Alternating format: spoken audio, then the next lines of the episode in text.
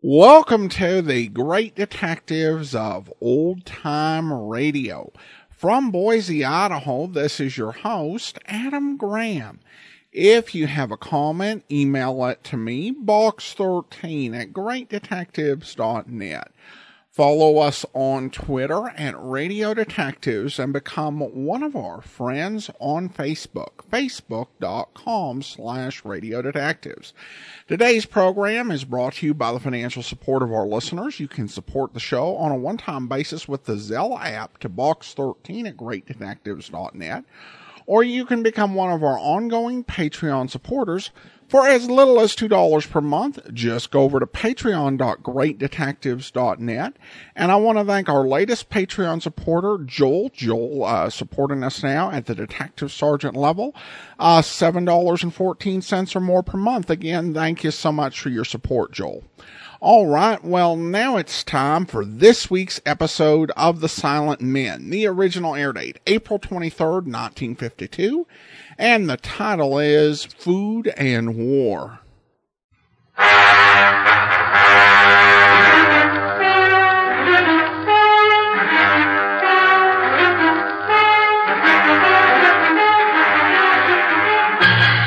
Douglas Fairbanks Jr. in The Silent Men.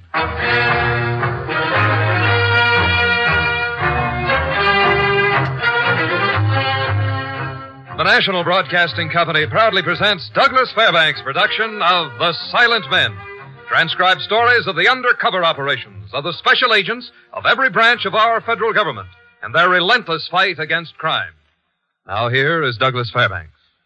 The communist propaganda machine is busy the world over undermining and trying to destroy the power of democracy.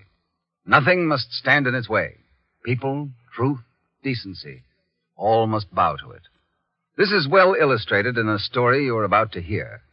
The details I learned while I was on an inspection tour for the offices of CARE in Rome. In it, I will assume the role of Special Agent Dick Brooks. The file case entitled food and war in which only the names and places are fictional.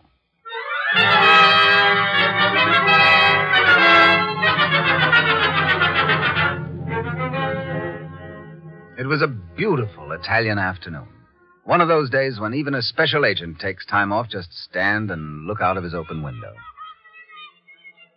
I'd been attached to the American embassy for more than a year, and during this time I'd made many friends. I saw one of them on the street approaching the outer door to my office. Maria Rocco looked grave and determined, more so than any little girl of nine ought to look. Under her arm, she clutched a paper wrapped package. She started up the steps, and I went to open the door for her. Hello, Maria. Well, how's my little sweetheart? No, sweetheart. Oh, what's the matter, Maria? Something wrong at home? No. Well, you better sit down and tell me what's on your mind. I come to say adieu. Goodbye? Has Mama Rocco sold her rooming house? No, but I say goodbye. I see.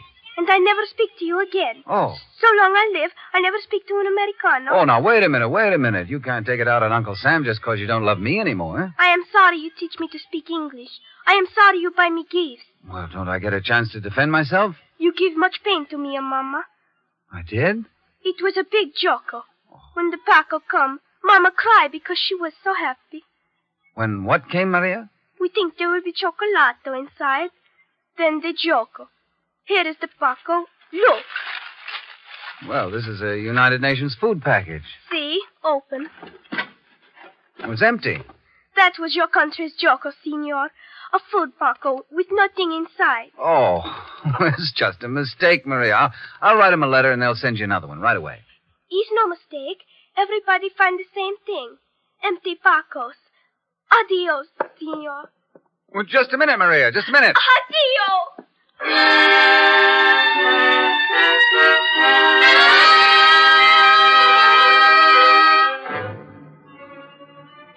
My first thought was that some clerk had stolen the contents of Mama Rocco's parcel and forwarded the empty tin.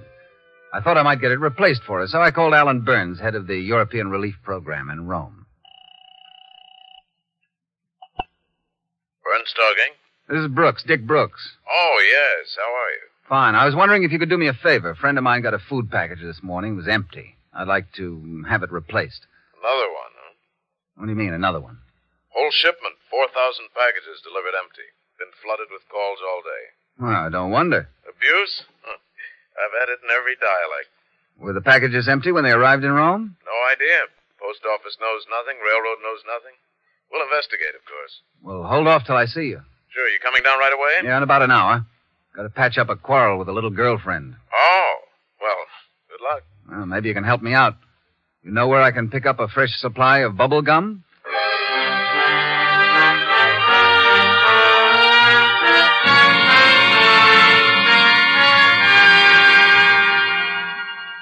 Mama Rocco ran a little rooming house near San Silvestro Square. I'd stayed there till I got an apartment closer to my office. But I liked her cooking, so I was a frequent visitor. She was busy in the kitchen when I came in. She gave me a smile and a greeting when she saw me, but behind it I sensed a deep hurt. Hello, Senor Brooks. Hello, Mama Rocco. What you making for supper? Smells good. Maria, she come to see you about the Paco? Yes, Mama Rocco. I tell her not to go. Well, it's good she did. They do this to make fun. Non parlare, Maria. But, Mama, you say. I say only what the others say. They say the Pacos are like all American promises empty. That sounds like a sentence dictated by Moscow. Then why do they send the empty Pacos? This is not the first time. Well, they were opened by thieves and the food taken out, Mama. You tell that to your friends. But the newspapers said. Maria. See, I, I will tell them, senor. But you must prove it. Es subito. I will, Mama. Don't worry. Bueno, senor. If this happens again, your country will lose many friends.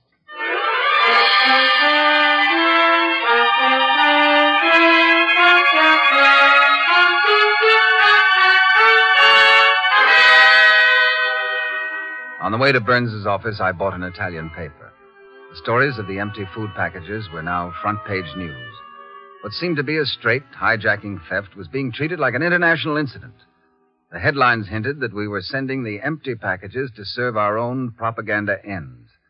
When I was admitted into Burns's office, I found copies of the party line papers spread out on his desk. Listen to this one American gangsters are pranksters. Well, it certainly seems to be stirring up some violent reactions. On the surface, it looks like a smartly engineered bit of thievery, but I think there's more to it than that. It's turned out to be good communist propaganda. Ah, it's almost as if they had the presses all set up knowing this was going to happen. We're doing all we can to find out. I'll report in to my chief. He may want our office to take over. I'll be tickled to death. If we can prove the local communists engineered the whole thing, the propaganda value will reverse itself. Show 'em up for what they are. Yeah. Steal food from their own people. Uh, where was this shipment loaded? New York? Okay. Contact New York and check to see if the packages had their full weight and when they were loaded on the ship. There'll be records of that. Then see if you can check the weight when they unloaded. La Havre. Well, that'll give us something to go on. Right. Any way of identifying the contents of these packages? Sure, easy. Here. They're all like this? Yeah. I think I'll go out and see if I can buy some. Buy them. Where? Same place you can buy a locomotive if you wanted one bad enough. On the black market.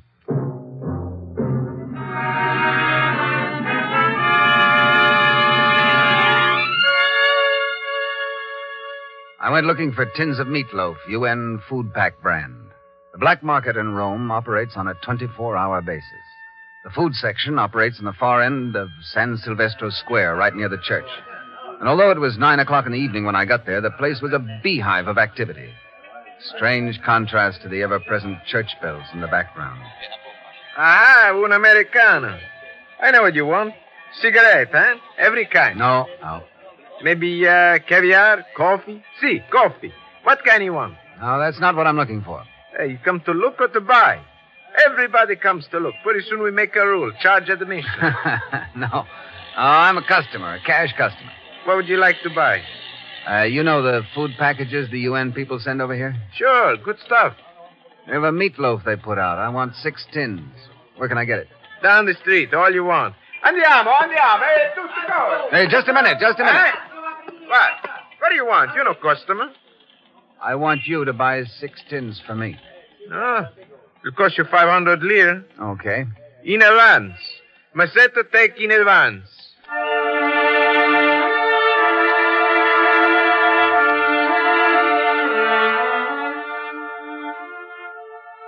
In a few minutes, he had completed the transaction and was cutting his way back to me. I saw a heavy set man stop him. They talked a short while, then Massetto brought the tins of food over to him. Here you are, senor. Oh, thanks. Mille lire for the meat, senor. How would you like to make another 500? Eh? What I have to do? To answer a few questions? How you know I got answers? I'll take a chance. You know, for uh, 1,000 lire, I know much more. All right. Walk to the church. I meet you there in a few minutes.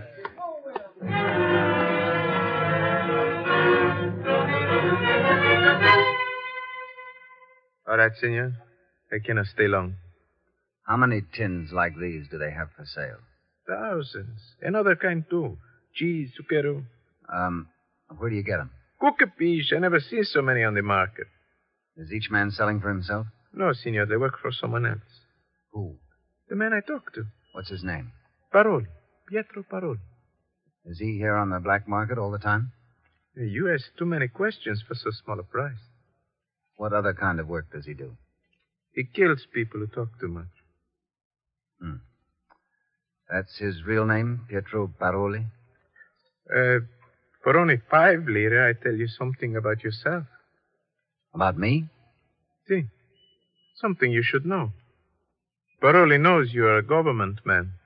Well, He says someday he have to kill you.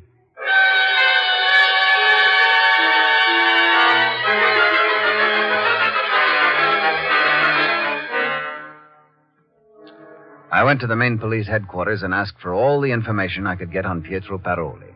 I got plenty.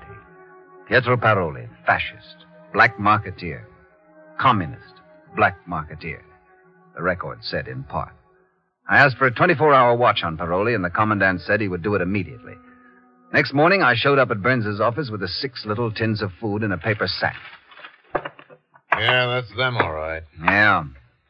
Got any other tins belonging to the same lot? Uh huh, in the warehouse. That's them there mailed in. Hmm, let's check these against them. Come on. I uh, got that information from New York for you Packages weighed out all right? and reached La Havre okay. I thought so. Yeah. These things are hard to open sometimes. All right, uh, what number do you have on the bottom of your tin? 17 9882. Check. Same shipment. Next bunch is due in 10 days, you say, huh? But no such thing as a regular rail schedule in Italy, you know. Do you know the route the shipment will take? New York to La Havre, across France to Turin, and down to Rome. Freight or express? Express, why do you ask? I'm planning a little trip in about 10 days from Le Havre to Turin to Rome. By express.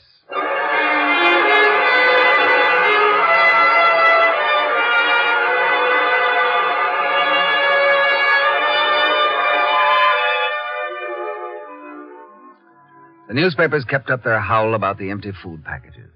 The communist press wouldn't let it die. That's their propaganda technique. Seize on one little thing and keep on ramming it down the reader's throat, always fanning a resentment until it hits a peak. We were at the peak now, and I had no trouble getting a travel permit and the necessary authorization from my chief for a trip to Le Havre and back.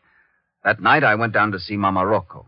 Maria had evidently gotten over her mad. Senor Brooks, my sweetheart, Oh, a little more reserve, Maria. Such enthusiasm can get you into trouble, you know. come. Come see Mama. What is that noise, Maria? Look, see who's here. Oh, Senor Brooks. Is it not good he came? Maria's grown up. I honestly think she washed her neck today, you know? Andiamo. I show you what I make in school today. Sure. Maria, See, Mama? you must not stay here anymore. Upstairs, to bed. But Mama. This very minute. Oh, let her stay for a while. No, Senor. Mama. Go to your room. But just good night. I count three. Uno, Good night, due, Senor. tre. Buenas noches, Maria. Senor, please, do not come here anymore. but, Mama Rocco, why? Americanos are not welcome in our house today, senor. That's not your real reason, Mama. What is it? I would not want anything to happen to you. They were here yesterday. They ask about you. Paroli? Please go. All right, Mama. Arrivederci. Signor, Yeah? la se riguardi. I'll take care of myself.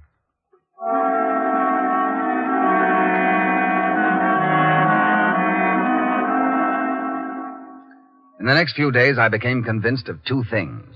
One, that Paroli or someone equally interested had put a shadow on me. Two, that the same thing would be tried on the next shipment of food packages. My chief agreed with me, and between the two of us, we set up a pretty comprehensive operation. The ship was due in Le Havre in four days. My shadow tailed along after me when I went to have a final word with Burns. Oh, hi, Brooks. Just got a message from your chief. You're uh, not going to like it. Well, let me sit down first. You better. The detectives following Paroli lost him. Well, that's not too surprising. I've got a hunch I'll meet up with him in the next week or so. Well, you're pretty confident. Any way you look at it. From a money point of view, it's a terrific deal for Paroli. From the communist angle, it's even better. Yeah. Figured out how you're going to nab him? Set up very prettily, if I say so myself. I'm leaving for Le Havre tonight. I'll be there when the ship docks. From there, if everything's all right, I'm going to ride the shipment back to Rome. You going it alone? Uh, not exactly. The French authorities will see that the train gets across France. When we get to Turin, the Italian authorities will take over. You'll work with them. Sure. At every stop past the Italian frontier, somebody will be posted to see that the train goes through. As soon as it leaves one station, the next one is wired to watch for it.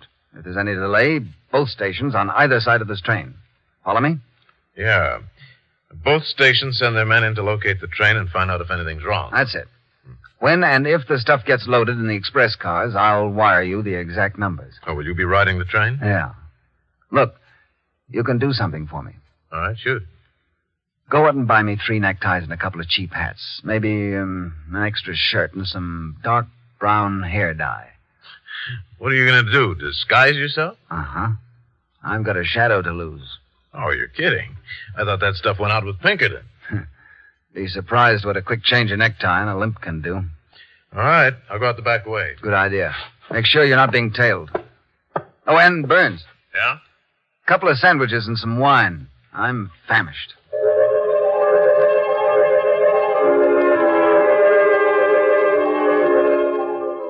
Hmm. Funny how people do a take when you tell them that the art of disguise is still very much in the operator's book. Maybe it's because they think a disguise means a um, Robin Hood costume or something. Hmm. I waited in Burns' office till about nine o'clock. Then I slipped out the back way and lost my shadow forever. An hour later, I was on a plane taking me to Le Havre in France. I was at the dock three days later when the freighter Empire scraped into her berth. The minute the gangplank was down, I went aboard. Captain Billiam? Rough trip, sonny. Rough trip. What do you want? Ride home, I suppose. Got stranded in Paris, or was it Monte Carlo? Uh, nothing like that, sir. This is the workhouse, not a kindergarten for homesick Americans. Take a look at these credentials, please. I cash no checks and I give no rides on credit. Richard Brooks, Special Agent, Federal. Well, why don't you say so? You're carrying a shipment of food packages for transfer to Rome? That's what my manifest says. I'd like to see them, please. They're down in the hold. Can I go down and take a look, Captain? It's very urgent. All right, come on. But it ain't orthodox, and I'm defying the shipping laws of a foreign country. Ah, quite a ship, sir. Elevator service. Yeah, it makes you sick to see how they've mechanized everything. Know what the most useless thing aboard this ship is now? What, sir? A captain. This way.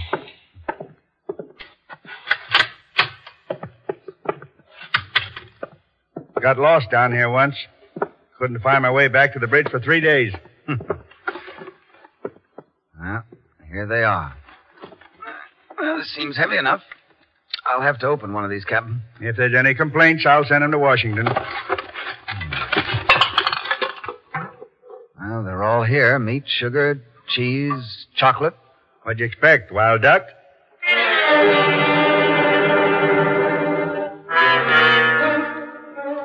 I'd contacted the French authorities when I first got into Le Havre. I gave them a photograph of Paroli and asked them to be on the lookout for him. They made a thorough check, but he was nowhere to be found. I wasn't taking any chances, though, and while the parcels were being taken out of the hold, I stood by myself to see that they weren't being tampered with. And when the two express cars were consigned to Italy, were loaded and sealed, I telephoned Alan Burns in Rome. It was 2 a.m. when I got through to him.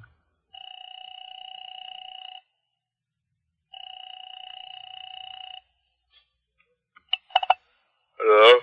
That you, Burns? Uh, a little sleepy, but it's me. I've been waiting up all night for you to call. Any special reason? Nobody's heard from you. Your office contacted me for information. Uh, tell him I've been busy. Everything all right at your end? So far, any sign of Paroli? No. Police been looking for him since you left. No trace of him. I thought he'd show up here, but he hasn't. It's got me worried. Yeah, maybe he's scared off. Well, that wouldn't do us much good. I hope not. Hey, you sound kind of funny. You sure everything's all right? Yeah, I'm just tired. Haven't slept for quite a few days. You all ready at your end? We're ready. Here's the number of the two cars. You got a pencil? Yeah. Both of them are riding next to the engine.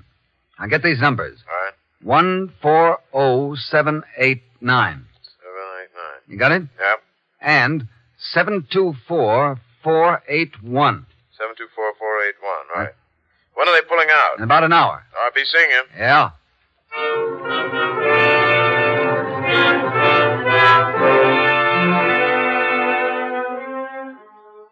I had almost an hour to kill before train time. My eyes began closing, so I slipped into a booth in the little restaurant for some of the stuff they call coffee in France.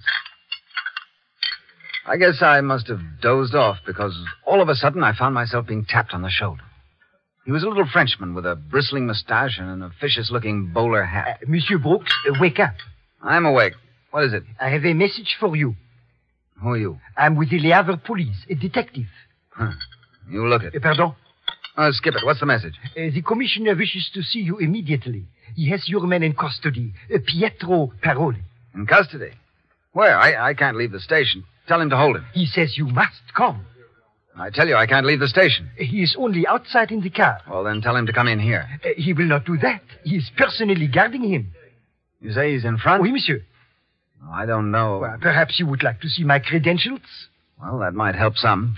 Henri Laboussière, detective, oui? I salute you, Monsieur Laboussière. Let's go. Uh, the commissioner is very proud that we have found Monsieur Paroli. Uh, right this way. I thought you said it was right in A front. few steps, that is all. Well, that's no police car. Uh, wait! No, you don't. Uh, monsieur, come back!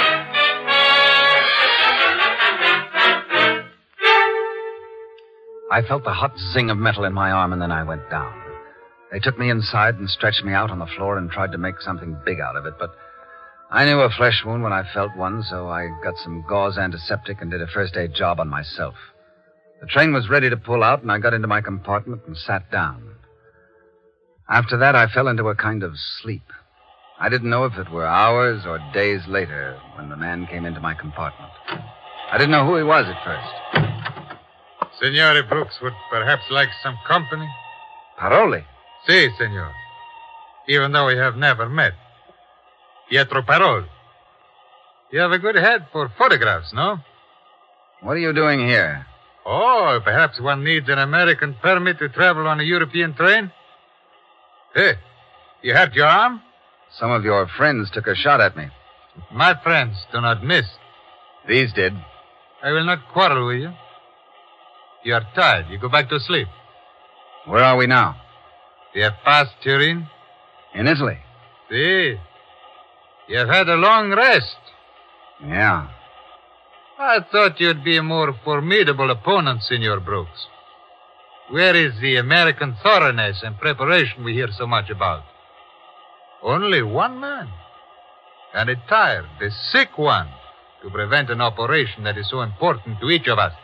Uh, we're ready for you. Oh, come, come. Such melodrama from so intelligent a man.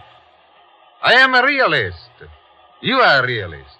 You have lost, I have won, that's all. You must be realistic. There are international courts. True, senor.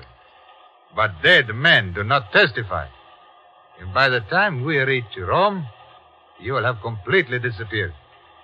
I've only been waiting until the train arrived on Italian soil.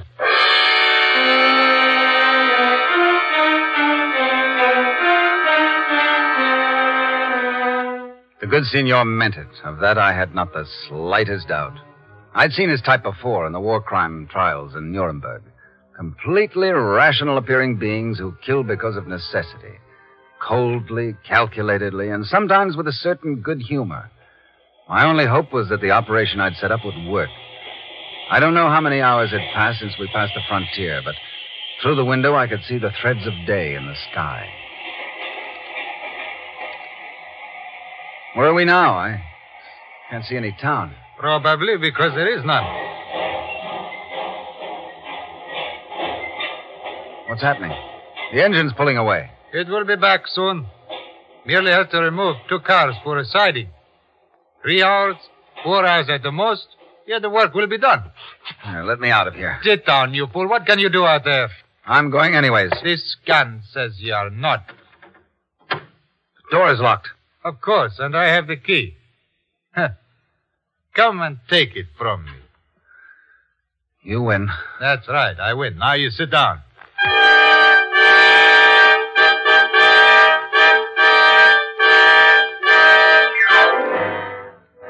The hours dragged by painfully, slowly. Paroli kept his gun on me, a cold mockery in his eyes. One hour, two hours, twenty minutes, then then I heard the muffled sound of running feet alongside the car. And I knew hope again. Hey, What is all the noise about? Italian police. Lots of them. Impossible. Go on. Take a look out the window. Hey, I'm afraid you're right. I have underestimated you. That's a bad habit some of you commies have. A temporary setback. Perhaps I better leave. We will resume our association some other day. You in there, Brooks? Break in the door. That won't be necessary. Here is the key, senor, and my gun. I told you, I'm a realist. See, si, a realist. I know another name for it.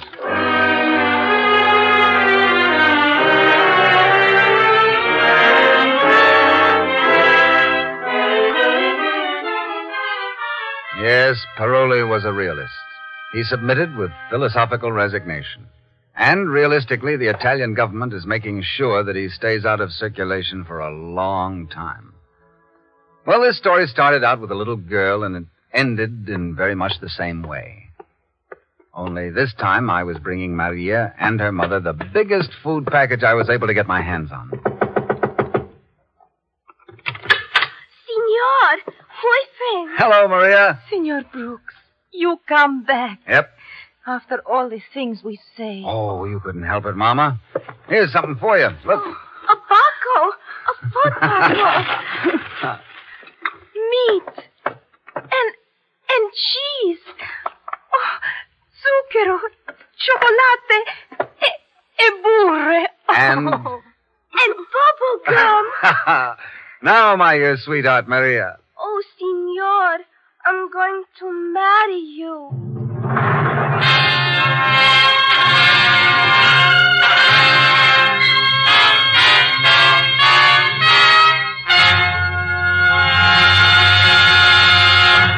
This is Douglas Fairbanks again. The case of the stolen food parcels closes another chapter in the distinguished chronicle of our silent men, the special agents of all branches of our federal government who daily risk their lives to protect the lives of all of us. Next week, we'll tell you a story involving an internationally famous painting and an infamous crime in the file case entitled Stolen Masterpiece, another venture undertaken for our protection by the Silent Men.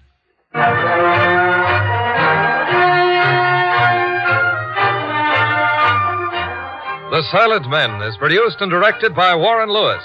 The file case Food and War was written by Lewis and Russoff and transcribed in Hollywood. Only the names and places were fictional. Featured in our cast were Paul Fries, Fritz Feld, Alma Lawton, Ben Wright, Ralph Moody, and Joan Ray. Your announcer is Don Stanley.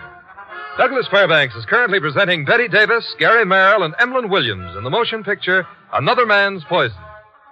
Listen again next week and every week to other exciting cases involving the law enforcement adventures of the special agents of our federal government. For they are the silent men. As individuals, we can't solve all the problems of international strife and tension. But as individuals, we can declare ourselves on the side of friendship and goodwill. The best way to express your goodwill is through CARE, C-A-R-E, E, the non-profit international organization that delivers food and clothing packages to the needy in other lands. CARE is the most efficient and economical way to send food and clothing abroad on a person-to-person basis. Delivery is guaranteed, and you can send more dollar for dollar than in any other way. Just send $10 to Care New York or only $5.5 for the new thrift package. Give your name and address and the name and address of the person who is to receive your package. If you don't know of anyone you'd like to help personally, CARE will select a deserving family for you. Follow the campaign of the next president on NBC.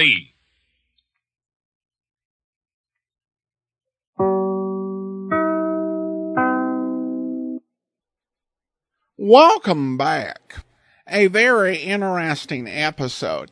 I did find the plot to be uh, plausible. Sometimes some of the Cold War plots go over the top, but this one I think made fairly good sense. In this case, the criminal was essentially acting as a quasi a 20th century privateer for the Soviets with no more ideological fealty to the communists than he had to the Nazis. If he steals the food, he's able to sell it on the black market. And at the same time, it hurts uh, the Americans from a propaganda perspective. Now, of course, it was interesting to hear a commercial for care, or I should say a PSA for care after the episode. I guess that was, you know, on point.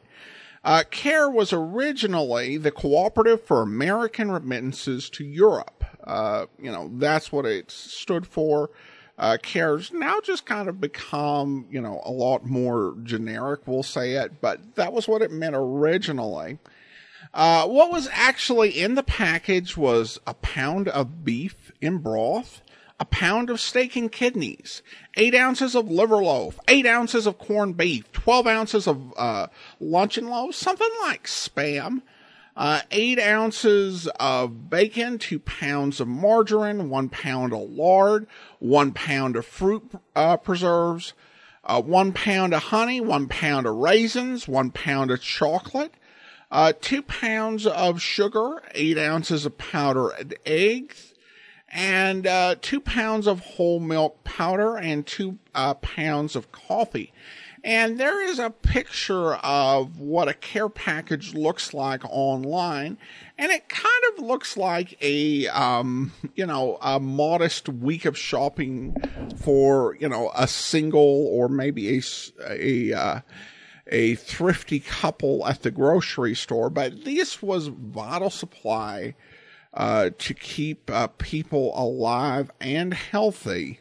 And so, with that scarcity, those things would be of great value uh, on the black market. I don't know if this was still the case, you know, in 1952, you know, nearly seven years after the war, though that they were still, you know, running the care program for Europe, kind of suggests, you know, there were still some challenges. And just because the story was made in 1952 doesn't mean the incident it was based on happened in 1952. 1952. Could have happened, you know, a year or two earlier in reality. All right, well, I do want to go ahead and thank our Patreon supporter of the day. Thank you to Chris, Patreon supporter since June of 2015, currently supporting us at the detective sergeant level of $7.14 or more per month. Again, thank you so much for your support, Chris and that will actually uh, do it for today. I do want to encourage you if you are enjoying the podcast, be sure to rate and review it wherever you download your podcast from. Join us over at videotheater.greatdetectives.net tomorrow as we'll be bringing you uh, an episode of Man Behind the Badge. And then on Monday, back to Casey Crime Photographer. And uh, we'll be back next Saturday with another episode of The Silent Men. In the meantime, send your comments to box13 at greatdetectives.net. Follow us on Twitter at Radio Detectives and become one of our friends on Facebook. Facebook.com slash Radio Detectives. From Boise, Idaho, this is your host, Adam Graham, signing off.